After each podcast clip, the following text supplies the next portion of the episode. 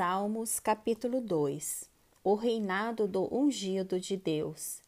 Por que se enfurecem os gentios e os povos imaginam coisas vãs?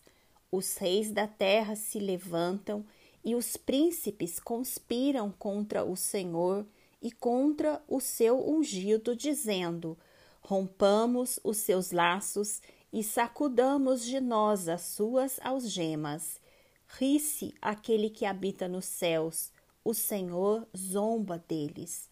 Na sua ira, a seu tempo, lhes há de falar, e no seu furor os confundirá.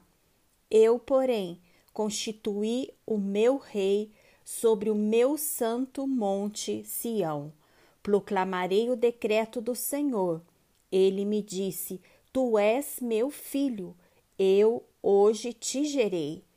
Pede-me, e eu te darei as nações por herança, e as extremidades da terra por tua possessão.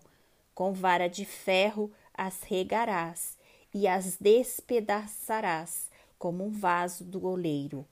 Agora, pois, ó reis, sede prudentes, deixai-vos advertir, juízes da terra. Servi ao Senhor com temor e alegrai-vos nele com tremor. Beijai o filho, para que se não irrite e não pereçais no caminho, porque dentro em pouco se lhe inflamará a ira. Bem-aventurados todos os que nele se refugiam.